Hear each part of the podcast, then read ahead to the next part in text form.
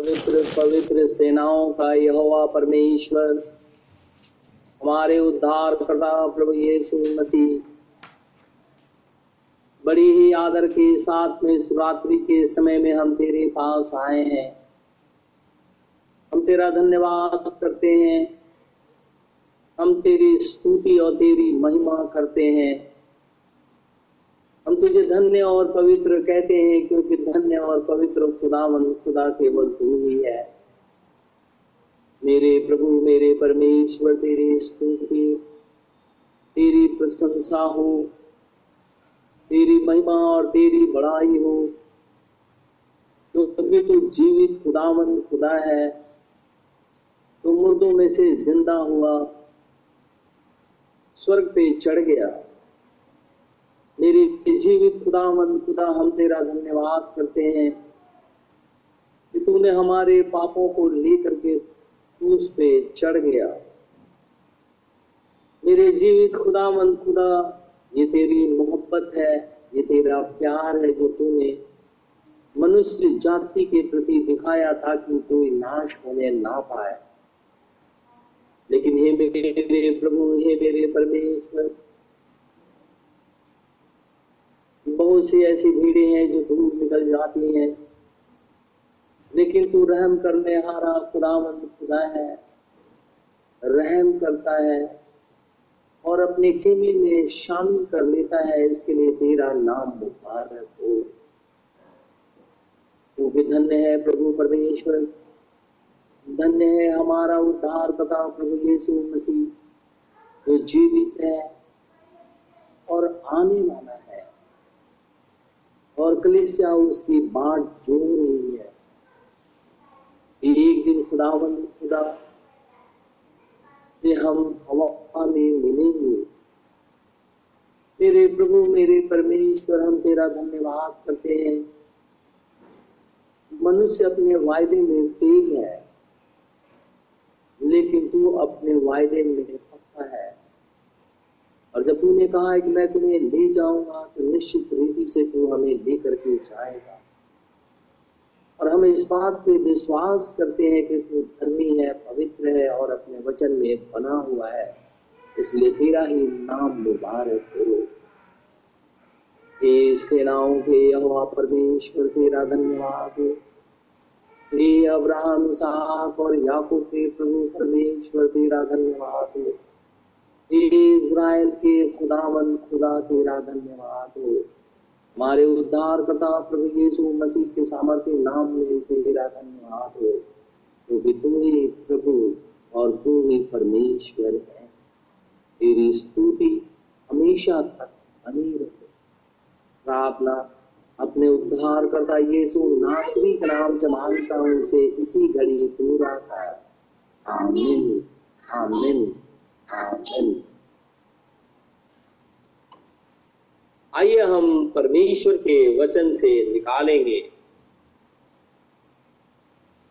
प्रकाशित वाक्य के पुस्तक छह अध्याय। प्रकाशित वाक्य के पुस्तक छह अध्याय। बारह पद से लेकर के सत्रह पद तक। मैं पढ़ूँगा।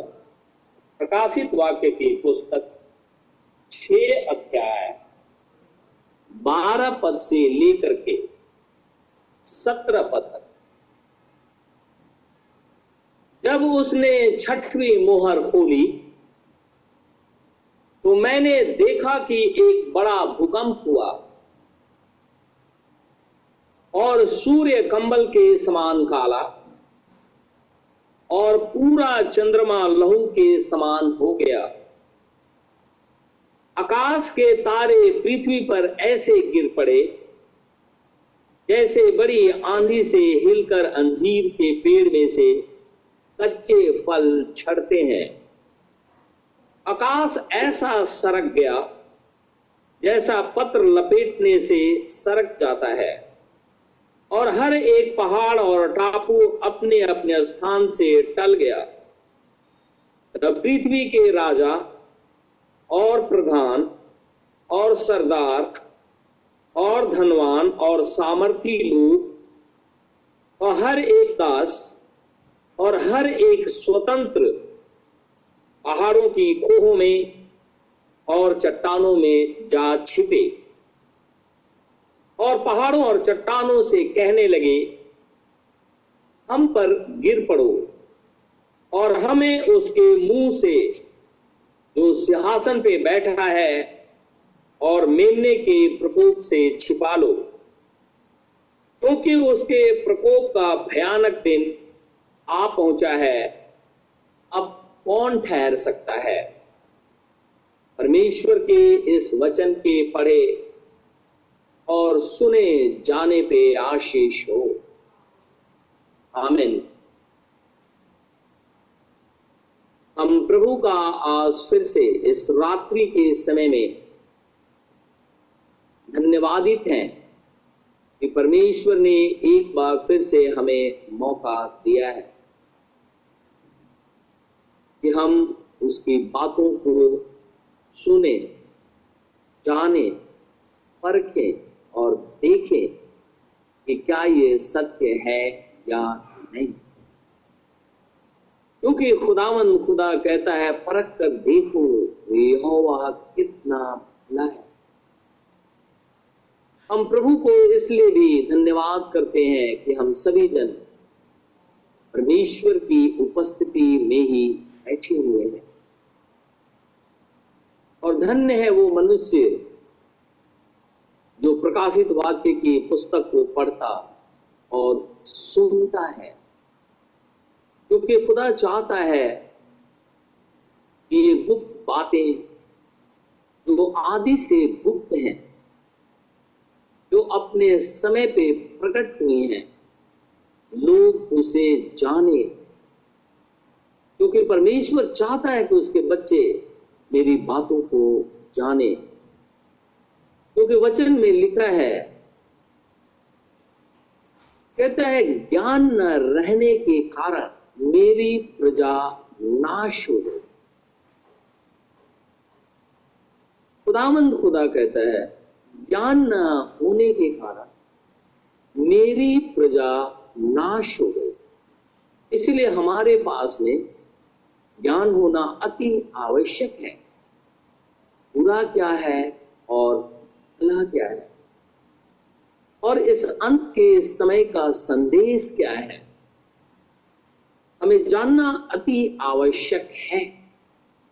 और अगर हम नहीं जानते हैं, और अगर हम उन बातों को नहीं समझ पाते हैं तो हमें परमेश्वर के पास आना चाहिए और खुदा से विनती करनी चाहिए। कि परमेश्वर अपने वचन को समझा और सिखा। क्योंकि बहुत से भाई और बहन ये सोचते हैं कि वो जो जानते हैं वो ठीक है। तो परमेश्वर अपने नबियों में से, परमेश्वर अपने चेलों में से, परमेश्वर अपने सेवकों में से होकर के ये तमाम बातें कभी भी नहीं कहते। वो वहीं पे रुक जाता जैसे लोग सवाल करते हैं। ये आखिर खुदावन खुदा ने अदन की बारी में आखिर भले और बुरे के ज्ञान के वृक्ष को लगाया ही ये बात खुदा से जाकर के हमें पूछना चाहिए कि हे प्रभु, तुमने ऐसा क्यों लगाया? परमेश्वर का वचन कहता है, परमेश्वर ने अपनी इमेज में हमें बनाया। हमें बुद्धि दी ज्ञान भी दिया, समझ भी दिया, और अपनी उपस्थिति में बनाए रखा।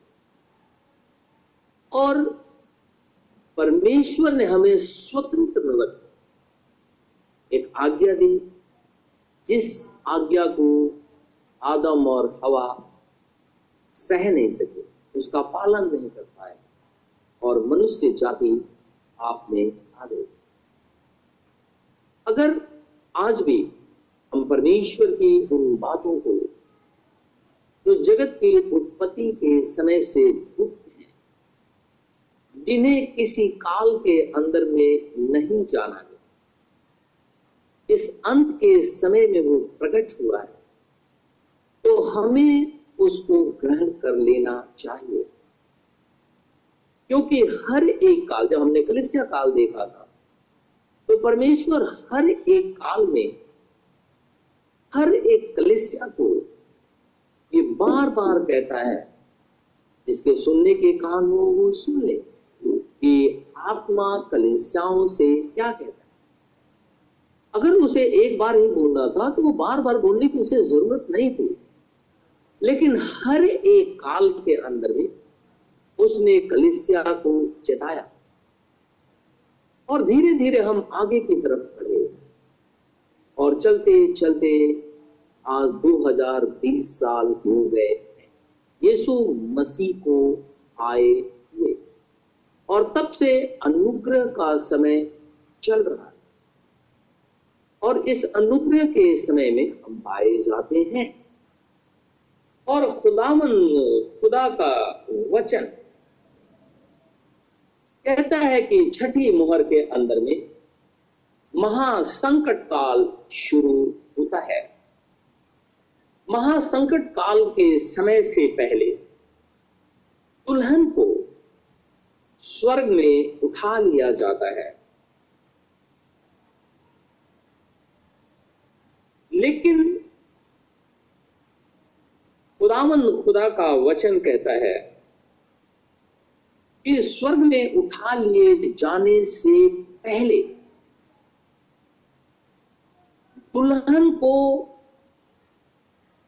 अपने आप को किस रीति से तैयार करना है? ताकि वो खुदावन खुदा की पत्नी बने। ये जानना अति आवश्यक है। संसारिक रीति से हम देखते हैं। अगर किसी लड़की की एंगेजमेंट हो जाती है, किसी लड़के के साथ में, वो उसे जानती है, लेकिन वो उसकी पत्नी नहीं होती है। जबकि एंगेजमेंट हो गया है, वो उसकी वाइफ नहीं है। जब तक कि शादी ना हो एंगेजमेंट और मैरिज के बीच में समय होता है। उस समय के अंदर में ये लड़की अपने आप को तैयार करती है, अपने पति के लिए। बहुत अच्छे तरीके से तैयार करती है। उसी के बारे में सोचती रहती है।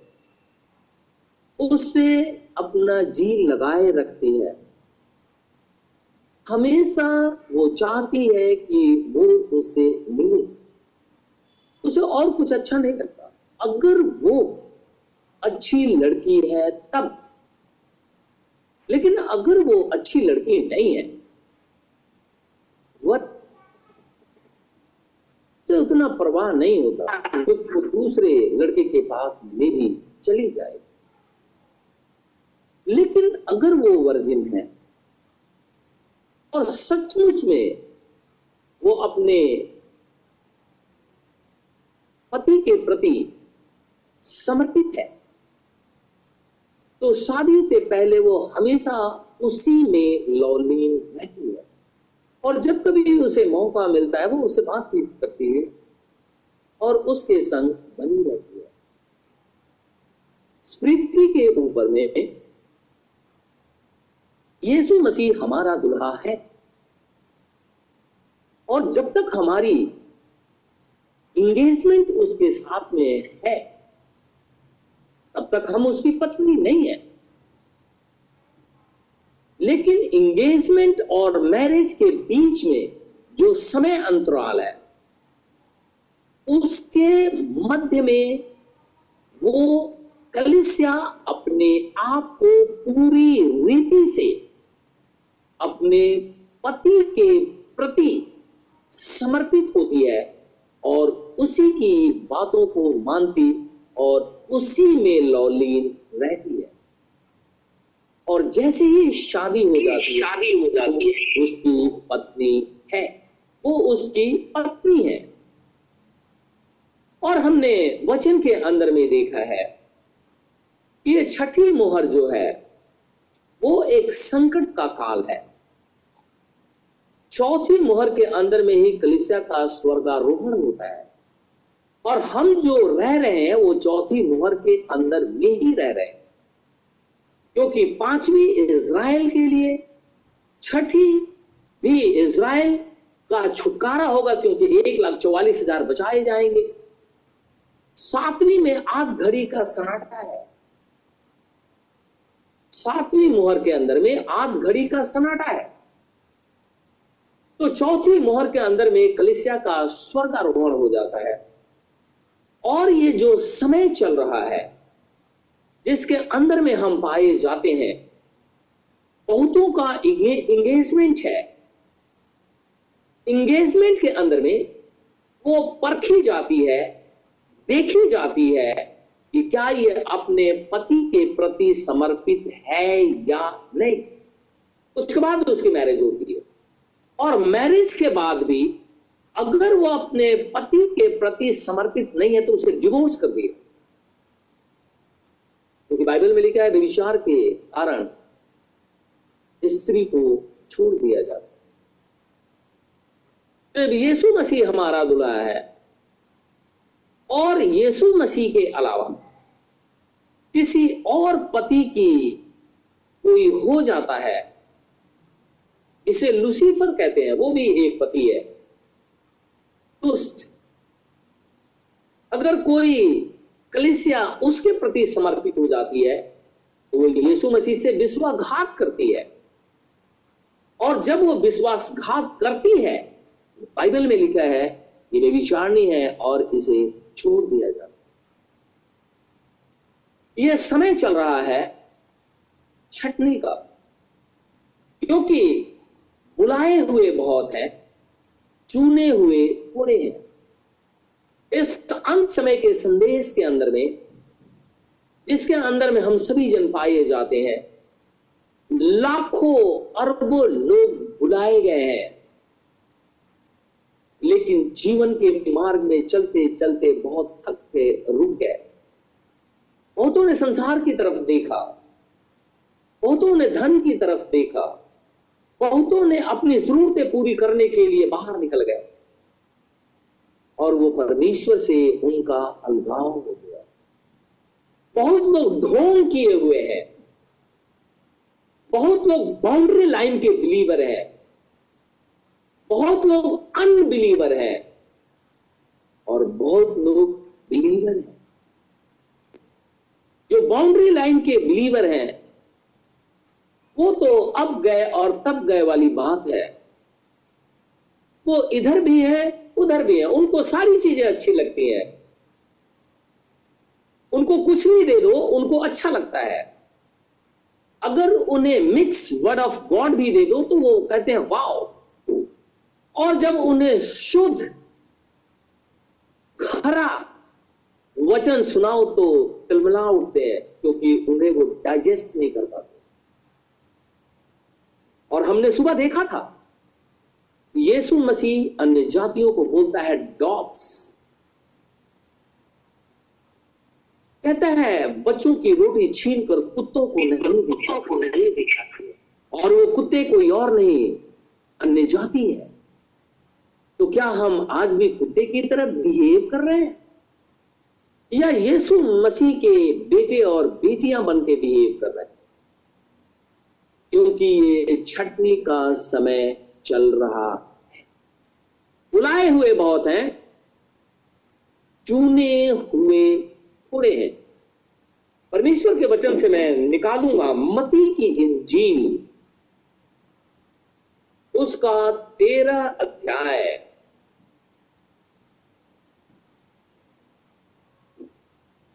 मती की इंजील तेरह अध्याय।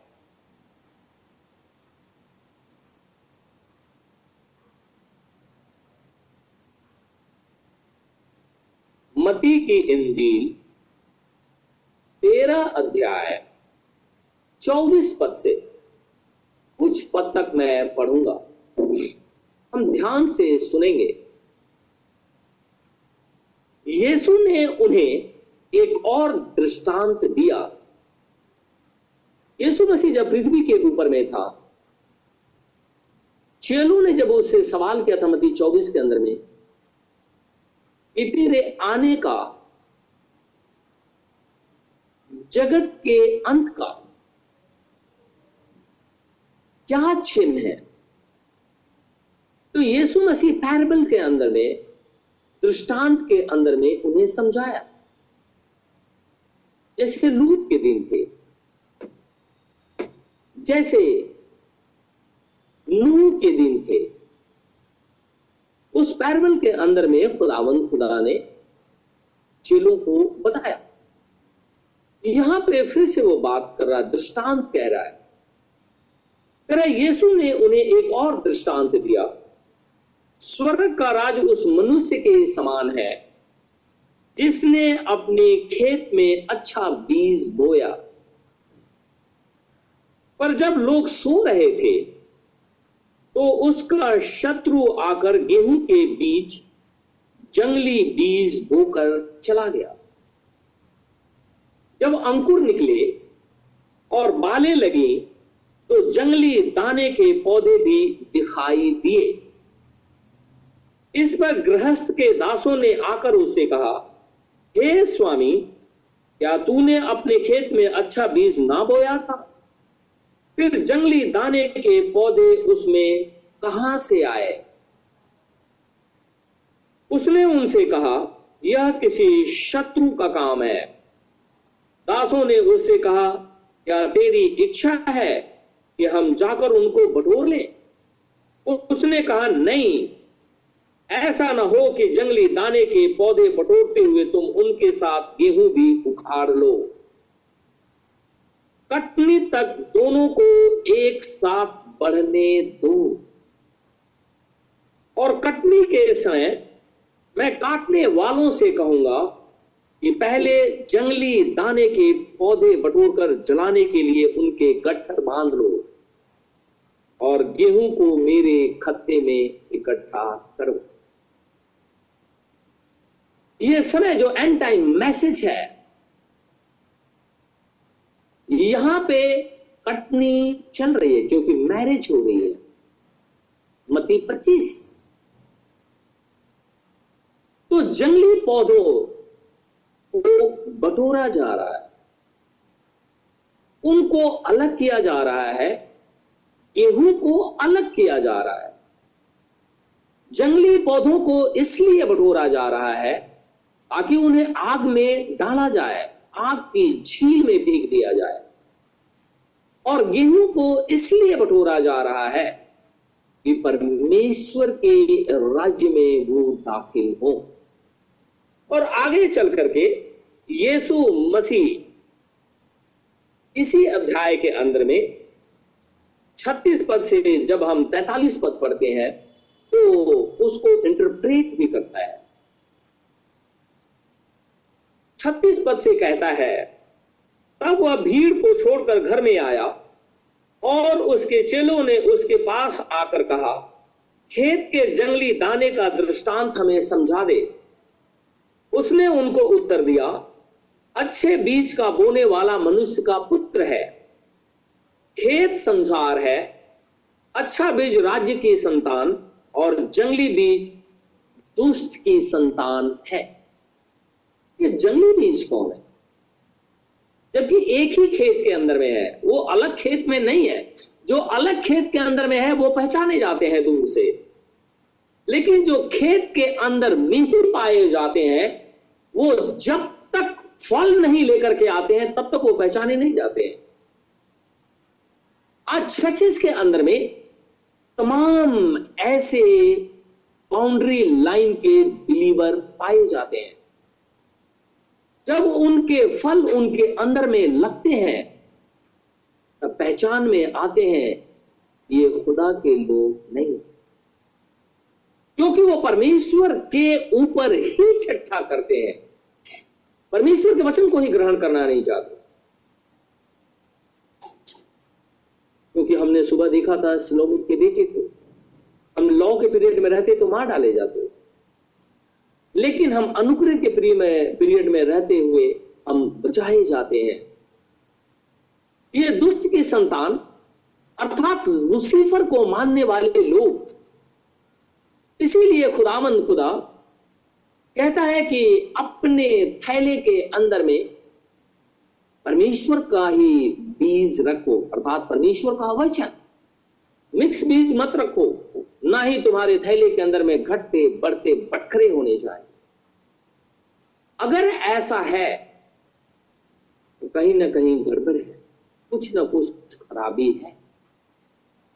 और वो कहता है कि बोने वाला मनुष्य का पुत्र है, खेत संसार है अच्छा बीज राज्य की संतान और जंगली बीज दुष्ट की संतान है। जिस शत्रु ने उनको बोया, वो शैतान है। कलिसिया के अंदर में जो इस तरीके के लोग आते हैं, जो चर्च को अपने तरीके से चलाना चाहते हैं वो खुदा की आत्मा के द्वारा चलाए नहीं चलना चाहते। वो अपने तरीके से कलिसिया को चलाना चाहते हैं। बाइबल कहती है, ये शैतान के लोग हैं। अपने जहाँ पे उनको अच्छा लगता है या वचन को मान मर्यादा मिले या ना मिले, उनको मिले, वो खुश रहते हैं। खुदामंद खुदा का वचन एकदम एब्सलूट है। वो अनचेंजेबल है। वो चेंज नहीं। क्योंकि परमेश्वर पहले से ही जानता है कि कौन बचाया जाएगा, कौन बचाया नहीं जाएगा। तभी तो वो खुदा है। तभी तो वो परमेश्वर है। तभी तो वो सर्वशक्तिमान प्रभु परमेश्वर है। यहाँ पे लिखा हुआ है कि शत्रु ने उनको बोया वह शैतान है। कटनी जगत का अंत है और काटने वाले स्वर्गदूत हैं। अतः जैसे जंगली दाने बटोरे जाते और जलाए जाते हैं, वैसा ही जगत के अंत में होगा। मनुष्य का पुत्र अपने स्वर्गदूतों को भेजेगा और वे उसके राज्य में से सब ठोकर के कारणों को और कुकर्म करने वालों को इकट्ठा करेंगे। और उन्हें आग के कुंड में डालेंगे जहाँ रोना और दांत का पीसना होगा। उस समय धर्मी अपने पिता के राज्य में सूर्य के समान चमकेंगे। जिसके सुनने के कान हो, वो सुन ले। छटनी चल रही है। जंगली पौधों को अलग किया जा रहा है, क्योंकि अनुग्रह का समय आज इतने साल गुजर गए। फिर भी चिकनाई के भागीदार तो लोग होते हैं, लेकिन जब ग्रहण करने की बारी आती है यीशु मसीह को तो सबसे पहले भाग खड़े होते क्योंकि उनको परमेश्वर का वचन नहीं, उन्हें सामाजिक प्रतिष्ठा चाहिए, उन्हें खुदाबंद खुदा नहीं चाहिए। उन्हें शुद्ध वचन नहीं चाहिए, जो उन्हें स्वर्ग ले जाता है। उन्हें वो वचन चाहिए, जिससे उनके कानों की खुजली मिटती है। क्योंकि तो बाइबल में लिखा है, वो कानों की खुजली मिटाने के लिए खुदावन खुदा का वचन सुनते हैं। और जब कानों की खुजली मिट जाती है, वो सो जाते हैं। फिर दूसरे दिन फिर कान में खुजली होती है, फिर वो सोचते हैं कि चलो मिटाने चलते हैं। लेकिन वैसे लोग कभी खुदा को ग्रहण नहीं करते। और जब तक हम यीशु मसीह को उद्धारकर्ता के रूप में ग्रहण नहीं करते हैं, अपने गुनाहों से माफ़ी नहीं मांगते हैं, तब तक हम परमेश्वर के राज्य में कदापि जा नहीं सकते, वरन हम देख भी नहीं सकते।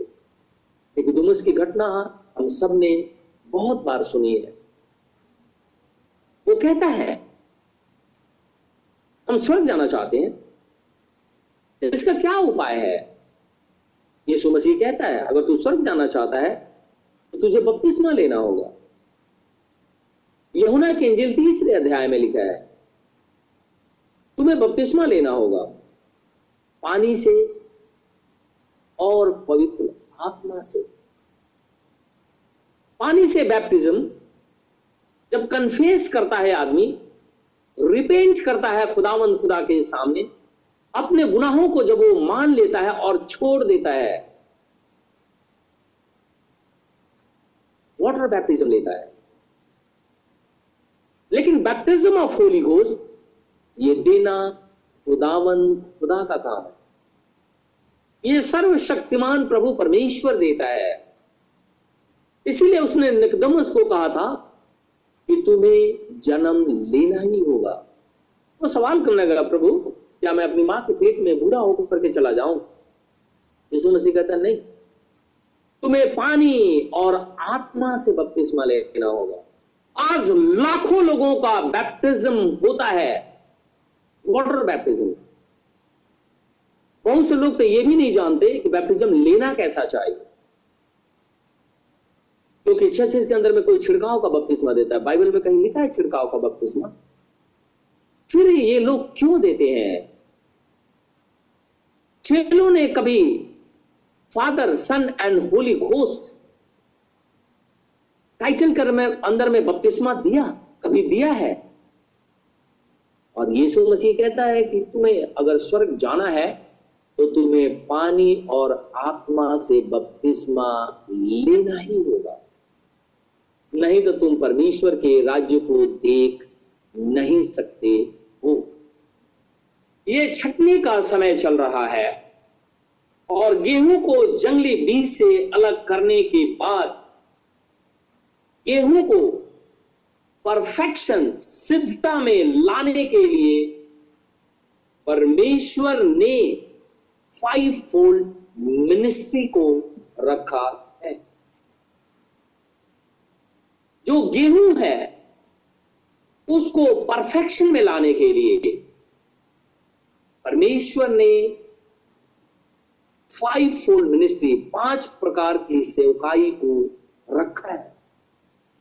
ताकि उस सेवकाई के अंदर में दुल्हन को परफेक्ट किया जाए। क्योंकि दुष्ट तो परफेक्ट हो नहीं सकता। जो बाउंड्री लाइन के हैं, वो तो इधर भी हैं और उधर भी हैं। जो अनबिलीवर है, वो तो पहले से निकले हुए हैं। और जो बिलीवर हैं, जो खुदावंद, खुदा के ऊपर में ईमान लेकर के आते हैं, परमेश्वर के प्रति समर्पित है। यीशु मसीह के प्रति समर्पित है। इस रीति से एक स्त्री, जिसका एंगेजमेंट हो गया है वो अपने पति के विषय में ही सोचती रहती है। उसको परफेक्शन में लाने के लिए परमेश्वर ने वचन के अंदर में पाँच प्रकार की सेवकाई को रखा है। कभी कभी लोग सवाल ये करते हैं कि क्या मसीह की दुल्हन का स्वर्गारोहण होने से पहले कोई मिनिस्ट्री या सेवकाई है?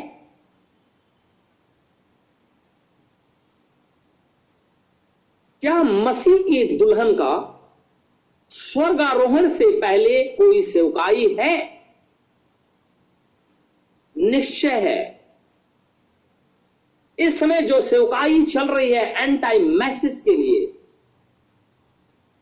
वो मसीह की दुल्हन की ही सेवकाई है। यही अंत समय का संदेश है कि ब्राइट को परफेक्शन में लाया जाए। वो सिद्ध है अपने पति के प्रति। परमेश्वर कहता है, सच्चा चरवाहा मैं हूँ, यीशु मसीह बोलता है। इसका मतलब झूठा चरवाहा भी है और यीशु मसीह ही कहता है, सच्चा चरवाहा अपनी भेड़ों के लिए जान दे देता है, लेकिन झूठा चरवाहा जैसे ही फाड़ने वाला भेड़िया आता है, वो भेड़ों को छोड़ करके भाग खड़ा होता है। वो कलिसिया कहीं पे भी जाए, इससे उन्हें लेना देना नहीं। वो तो कुछ भी करे। वो अपने कामों को सिद्ध करते हैं। मसीह की दुल्हन की सेवकाई में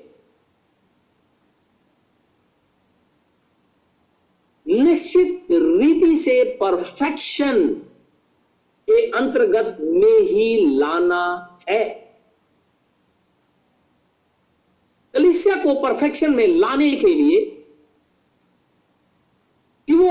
विश्वास में अडिग और मज़बूत बनी रहे, ताकि जिस दिन रैप्चर हो रैप्चर एक ग्रीक वर्ड है, जिसका अर्थ होता है उठाया जाना। हिंदी में लिखा है स्वर्ग स्वर्गारोहण। जिस दिन कलिसिया का उठाया जाना हो, वो उसके संग चल दे। फूलिस वर्जिन बनकर के ना रह जाए, नहीं तो वो यही नष्ट हो जाएगी और ट्रिबुलेशन के अंदर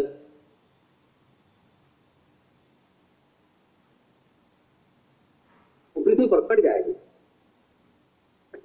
तकलीफ़ उसे बहुत ज़्यादा तकलीफ़ हो क्योंकि परमेश्वर तो इसराइल से बात करने का इसीलिए खुदा मन खुदा अपने दुल्हन के लिए पाँच प्रकार की सेवकाई ठहरा रखा है, जिसकी सेवकाई आज चल रही है और उसी सेवकाई के अंतर्गत मैं आपको सिक्स मंथ से कंटिन्यू डेली खुदावन खुदा का सुसमाचार सुनाता हूँ।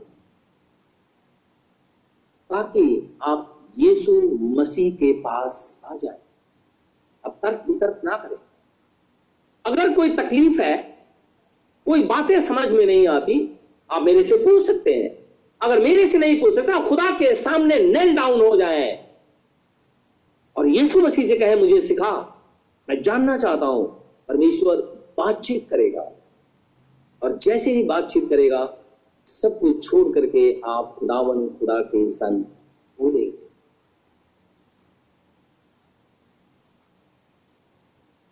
हम सभी जन एक उदाहरण दो संसारिक रीति से।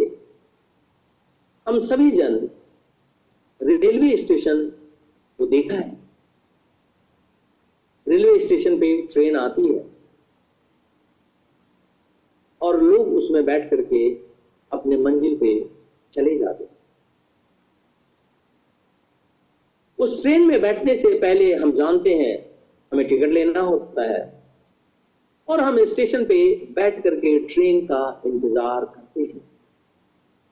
जब तक ट्रेन नहीं आती है, तब तक लोग प्लेटफॉर्म पे कोई घूमता है, कोई पुस्तकें पढ़ने लगता है, कोई और काम करने लगता है, कोई खाने लगता है, लेकिन सब गए हैं ट्रेन पकड़ने के लिए ही लेकिन सब अपने अपने तरीके से प्लेटफॉर्म के ऊपर में अपने कार्यों को अंजाम देते हैं। और ट्रेन का इंतज़ार ही करते और आपने देखा होगा कि जैसे ही अनाउंसमेंट होता है कॉलिंग होने लगती है कि ट्रेन आ रही है। उस समय हम क्या करते हैं? सब कुछ छोड़ करके हम पूरी तरीके से तैयार हो जाते हैं। लेकिन बहुत से लोग उस समय भी बीड़ी पीते रहते हैं, सिगरेट पीते रहते हैं, कोई गांजा पीता रहता है, कोई दारू पीता रहता है, कोई बैठ करके खा रहा है, कोई बेप्रवाह बैठा है, आएगी ट्रेन यही आएगी, यहीं बैठे हुए हैं, चल देंगे। इस तरीके से लोग करते रहते हैं, लेकिन बहुत रहते हैं, वो तैयार रहते हैं। एक समय ऐसा आता है अनाउंसमेंट होता है, लेकिन ट्रेन आती नहीं है। लेकिन पूरी तैयारी हुई रहती है। अचानक ग्रीन सिग्नल होने लगता है। ग्रीन सिग्नल होने पे भी ट्रेन तुरंत नहीं आ जाती है। कुछ समय लगता है उसको आने में। फुर्ती करके लोग खड़े हो जाते हैं और अपने सामान के साथ क्यों हमें तैयार होना है। लेकिन बहुत से लोग अभी भी बेप्रवाह बैठे रहते हैं और तभी अचानक ट्रेन आ जाती है, लोग बैठ जाते हैं। फाइनल कॉलिंग हो रही है। अनुग्रह की समाप्ति हो रही है। परमेश्वर का वचन सुनाया जा रहा है। क्योंकि अंतिम कॉल हो रहा है। इज़राइल अपने आप को स्टैंड कर लिया है। इज़राइल करवट बदल रहा है बार बार क्योंकि अंजीर के अंदर में खोपले लगनी शुरू हो गई हैं। उसके अपने फ्लैग हो गए हैं। वो स्टैंड कर गया है। कल तक वो गुलामी के अंदर में था, परमेश्वर की योजना के तहत में वो बाहर निकल करके गया था, अब रिस्टोर हो गया है। फाइनल कॉलिंग हो रही है, सब कुछ छोड़ करके खुदा के पास आ जाओ। निश्चित रीति से परमेश्वर स्वर्ग ले जाएगा, उस डेस्टिनेशन के अंदर में ले जाएगा, जिसके लिए उसने वायदा किया है। लेकिन अभी भी ये जो लोग सोचते हैं कि ग्रीन सिग्नल हो गया है, लोग रोज प्रचार कर रहे हैं बैप्टिज्म लेना है बैप्टिज्म ऑफ़ होली गोस्ट होना है, लेकिन इसके बावजूद भी लोग अगर संसार के अंदर में खोए हुए हैं, ट्रेन आएगी और चली जाएगी। खुदा आएगा और लेकर के अपनी दुल्हन को चला जाएगा और लोग खड़े के खड़े रह जाएँगे। अनुग्रह का समय खत्म हो रहा है। अपने आप को चेत करें परमेश्वर के पास आ जाए। क्योंकि परमेश्वर ने कलिसिया के लिए पाँच प्रकार की सेवकाई रखी है। उस सेवकाई के अंदर में परफेक्शन के अंदर में ब्राइट को लेकर के आया जाता है, ताकि वो रैप्चर के अंदर में चली जाए। हमारे पास अभी समय है। ग्रीन सिग्नल हो गया है। खुदा आ रहा है। फाइनल घंटी भी बज गई है। खुदा आ रहा है। दिखाई नहीं देता ना, लेकिन वो इसी पृथ्वी पे है। समय आएगा, तुरंत लेकर के अपनी दुल्हन को चला जाएगा। जो लोग अभी भी इधर उधर घूम रहे हैं, वो इसी में, इसी पृथ्वी पर छूट जाए और वो संकट में फंस जाएँगे। सब कुछ बर्बाद हो जाए अभी हमारे पास समय है। ग्रीन सिग्नल हो गया है। काउंट डाउन शुरू हो गया है। लूत के दिन प्रकट होने लगे लूत के दिन प्रकट होने लगे। काउंट डाउन शुरू हो गया है। इसराइल अपने देश के अंदर में है। कलिसिया का समय समाप्ति पे है। हम चौथी मोहर के अंदर में रह रहे हैं। सातवीं कलिसिया काल के अंदर में रह रहे हैं।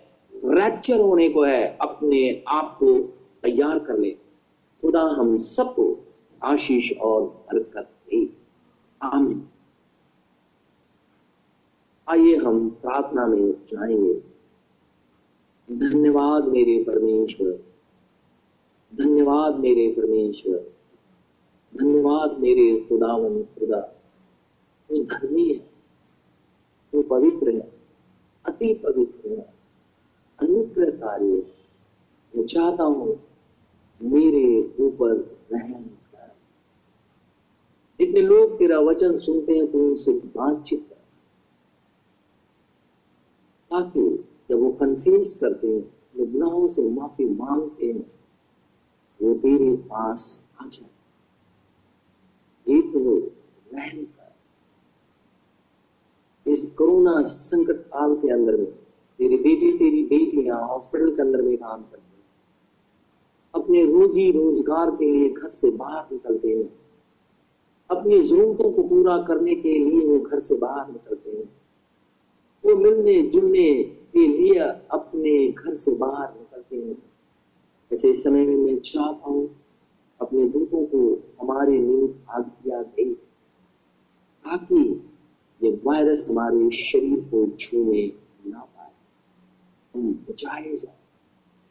इसराइल पे दया यरूशलेम शांति के लिए दुआ करें। हे वो तेरी होली सिटी है। दिल्ली शहर पे दया हमारे देश पे दया परंतु संपूर्ण मानव जाति पे दया ताकि लोग बचाए जाए मर्ज़ी दूर पूरी प्रार्थना यीशु नासरी के से माँगता हूँ, उसे इसी तरह दूर आता है हमारे बाप, तू जो स्वर्ग में है, तेरा नाम पाक माना जाए, तेरी बादशाह आए तेरी मर्ज़ी जैसे स्वर्ग में पूरी होती है, ज़मीन पर भी हो। हमारे रोज की रोटी आज हमें दे। जिस प्रकार हम कसूरवारों को माफ़ करते तू भी मेरे कसूरों को माफ़ कर। हमें अजमाइश में न पाने दे, वरन बुराई से बचा। will be, will be supposed to be that